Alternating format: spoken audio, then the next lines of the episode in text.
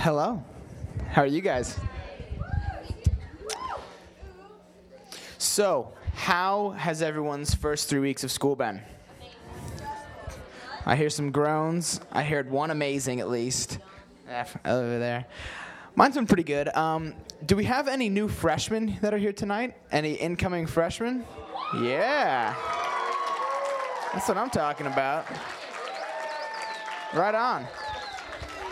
Well, uh, for any of you upperclassmen, if you're like me, you are enjoying uh, very much watching the freshmen wander these halls. Um, I know some of them are across the street um, in whatever that place is. I hear a boo. No one likes it to go over there, do they?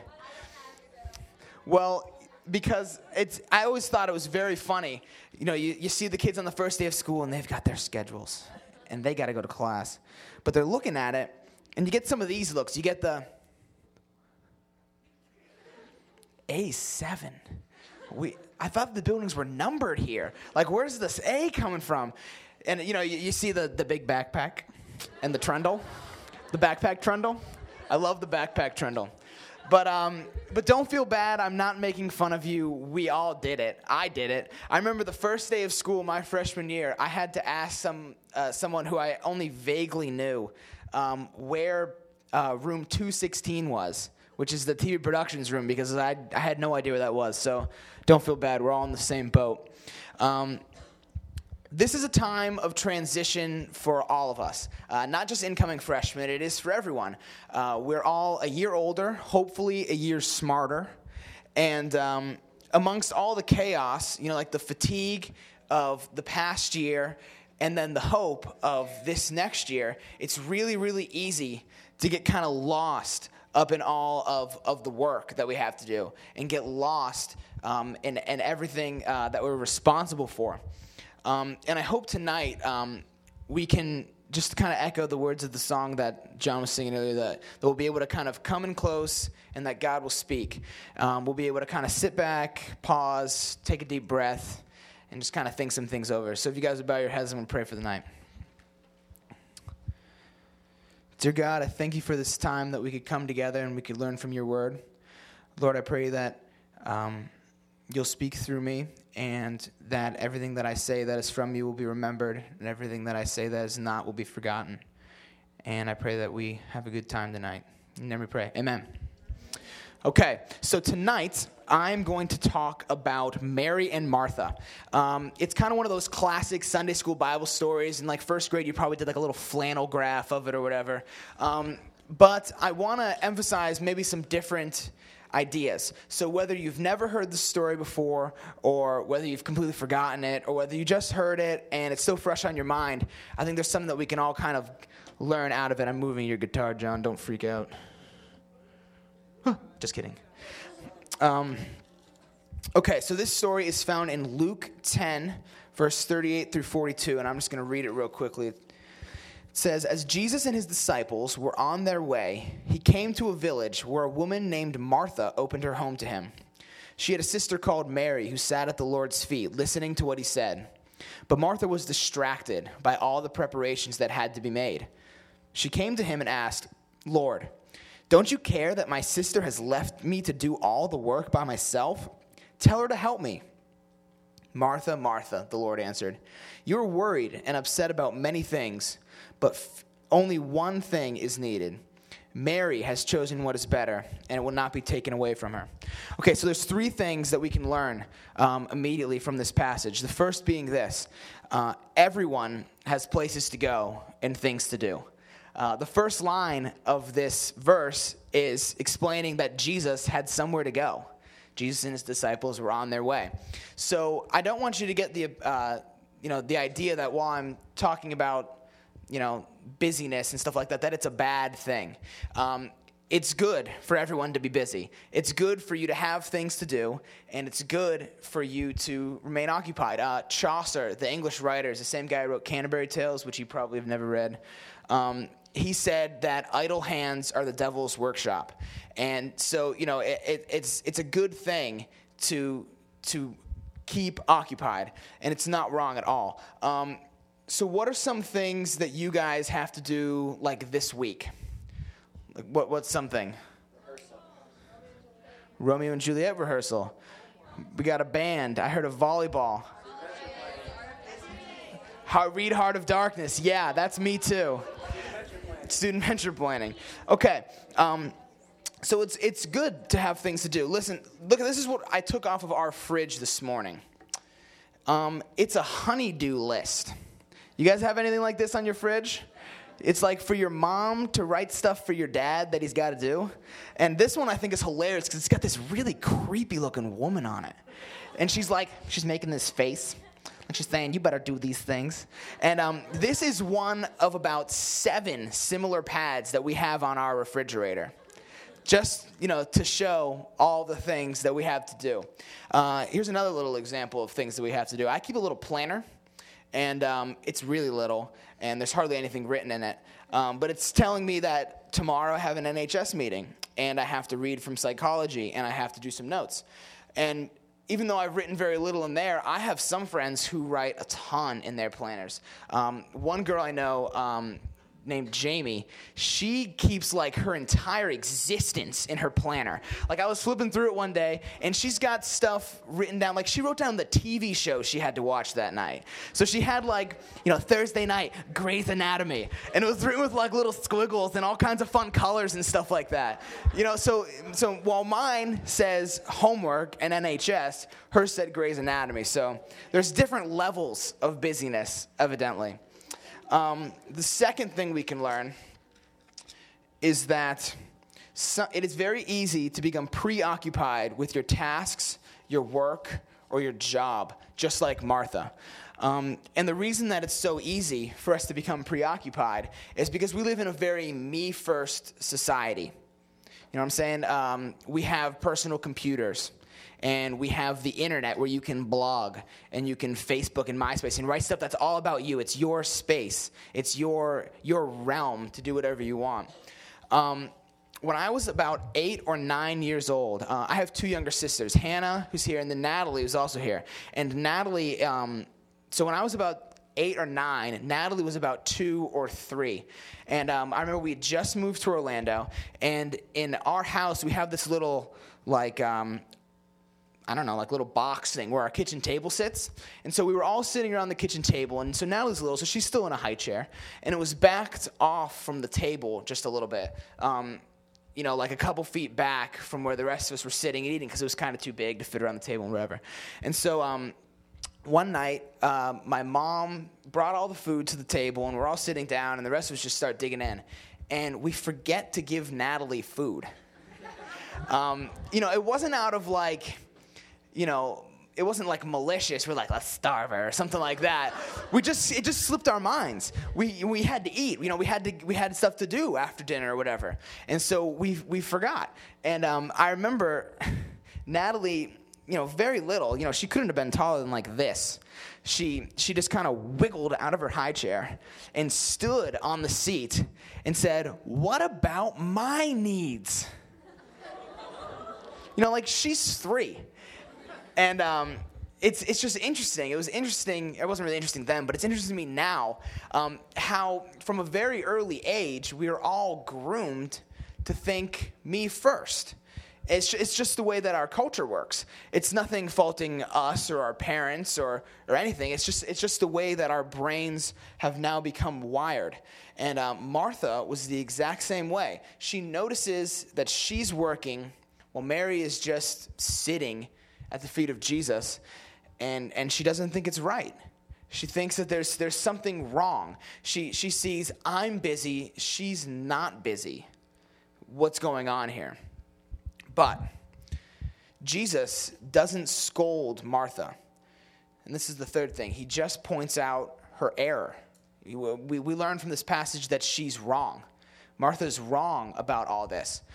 And um, the reason that, that she's wrong is because Christ values people more than he values tasks or more than he values obligations or work. And um, in verse 42, he says this He says, Martha, Martha, you are worried and upset about many things, but get this, but only one thing is needed. and doesn't quite specify what that one thing is. But think, but think about the implications of that. And, you know, ever since, at least for me, ever since I was very little, and same for many of you, um, or at least when you were first introduced to this person called Christ, you were, you were told that, that, there's, that there's nothing that you have to do you know, to become a, to become a Christian. You, ha- you have to believe and you have to a- accept that he died for your sins. But aside from that, you don't have to, you know, like perform for God. But right here, he says that there's only one thing that we need to do. So, whatever this one thing is, it's got to be important, right? It's, it's the only thing. We don't have to do anything else. But what is it? I think it's this Matthew 22, verse 37 through 40 says, and this is Jesus, he says, Love the Lord your God with all your heart and with all your soul and with all your mind. This is the greatest commandment. And also, love your neighbor as yourself. So, what's the, the common denominator with all those things? Love. Yeah. We have to do one thing love. Everything else should, should fall by the wayside.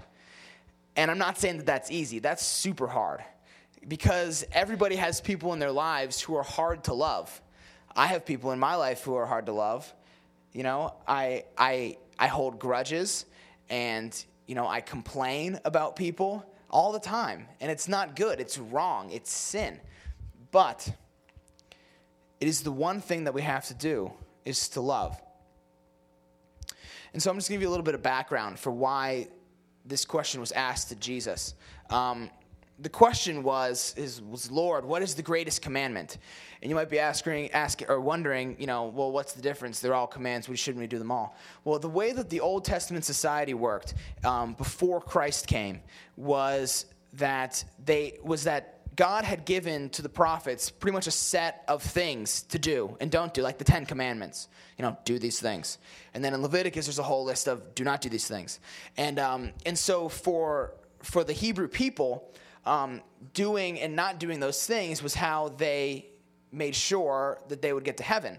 And so the problem was was as soon as Christ came on the scene, those things became kind of invalid.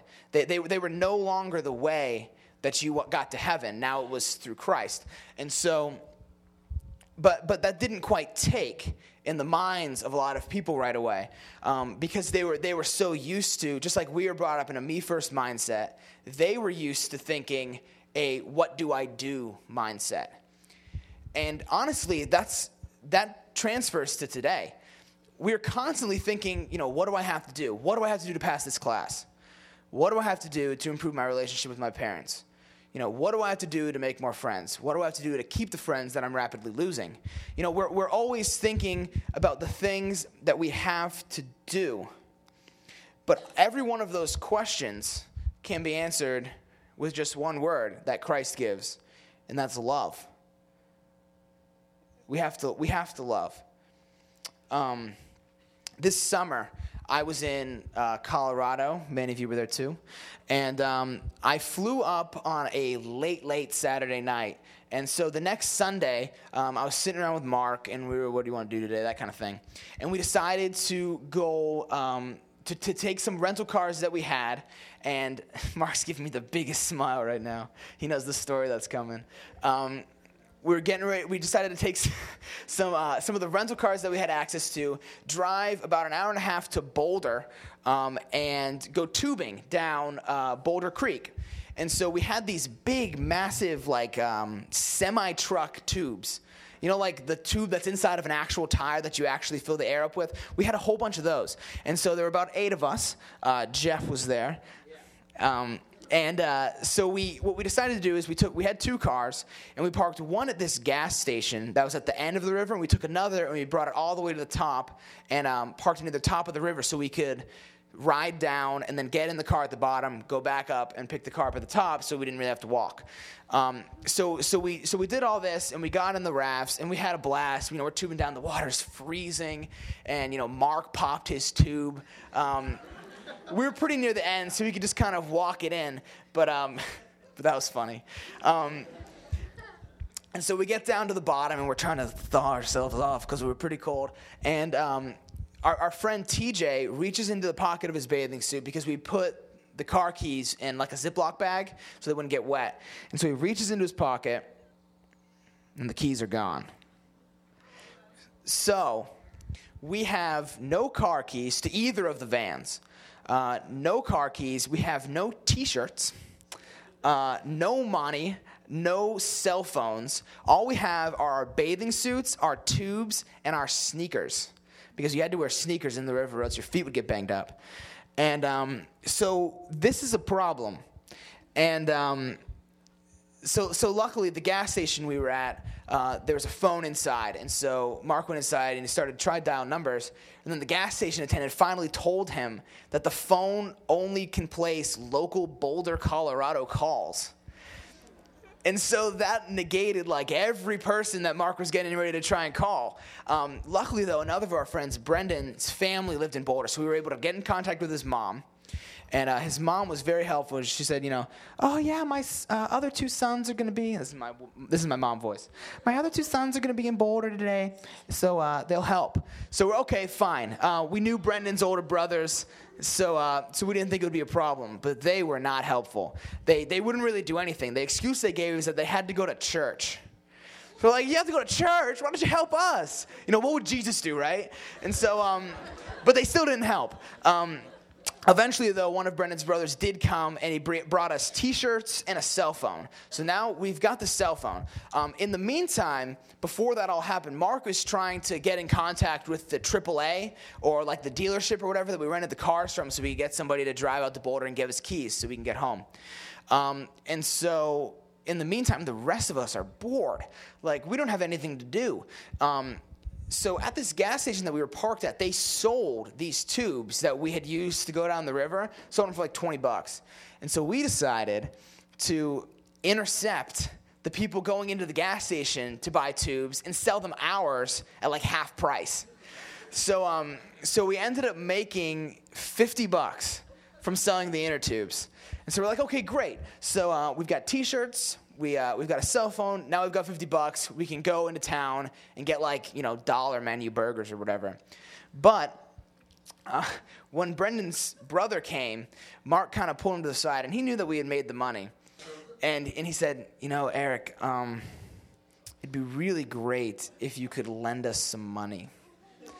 And so he goes into his bank account and, and gets $40 for us. So now we have $90 like we, what a great turn of events. Now we've got 90 bucks, and so um, so we we go in and we have uh, dinner or whatever. Um, in the meantime, there's lots of in the meantimes in this story. Um, Mark does make contact with AAA, and they send someone with keys, but the keys don't work. They sent the wrong keys. Like what kind what kind of a car dealership doesn't know what keys they've given out for their cars? We you know whatever. I'm still a little bit mad about that. So we just decided to, you know, forget it all. We'll call a tow truck. So the tow truck shows up, and uh, this is the weirdest part of the story.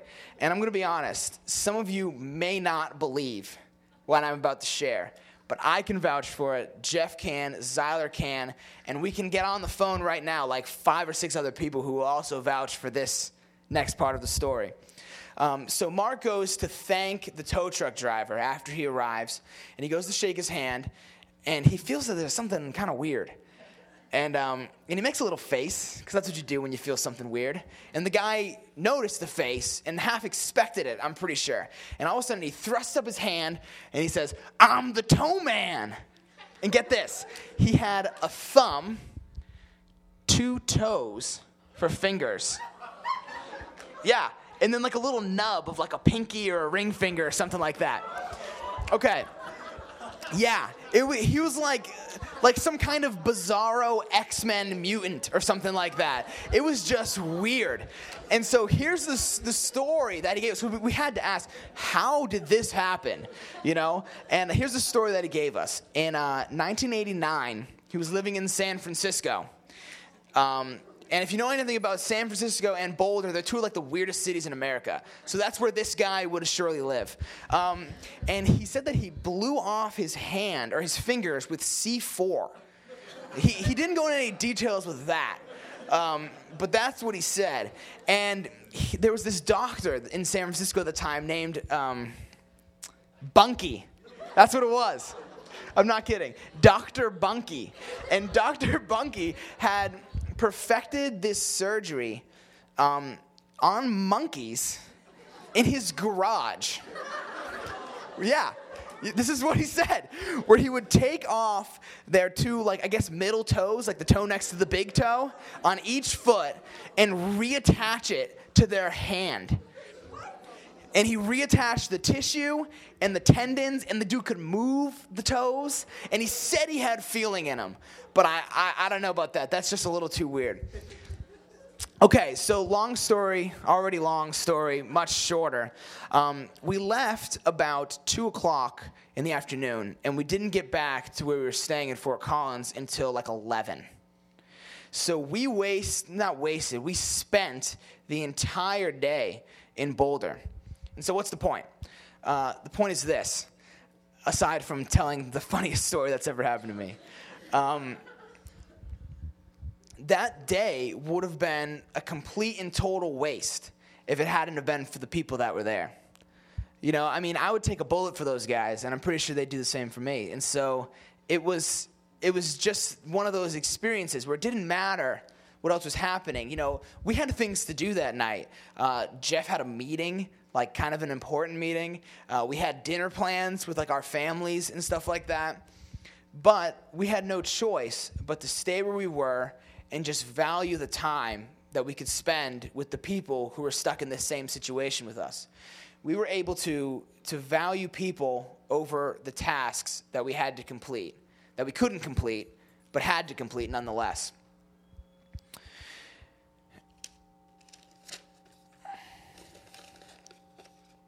So it's really easy to get bogged down by assignments and work and different tasks and it's not wrong, but we err when we take those tasks and place them higher than the people in our lives.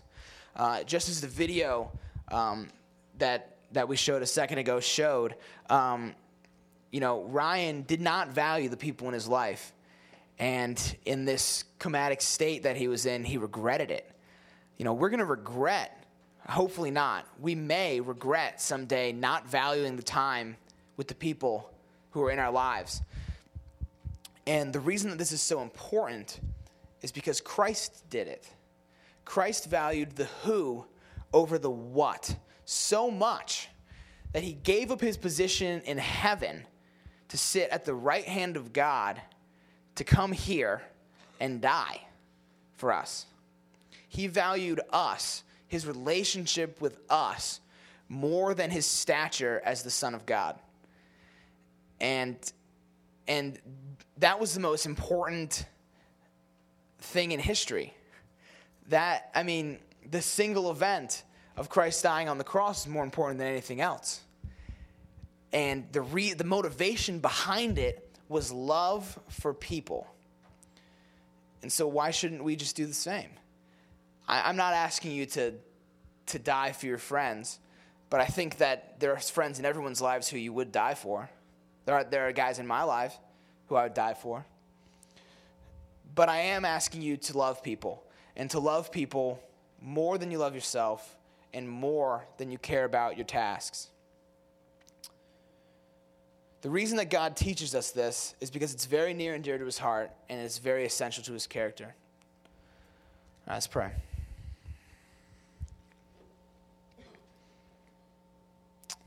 Dear God, I pray that you'll help each and every one of us love more. I pray that you help me love more. Instead of valuing my, my job or my homework or my, my, my obligations, I pray that you just allow me to value people and to love people. And I pray the same for everyone in this room. In your name we pray. Amen.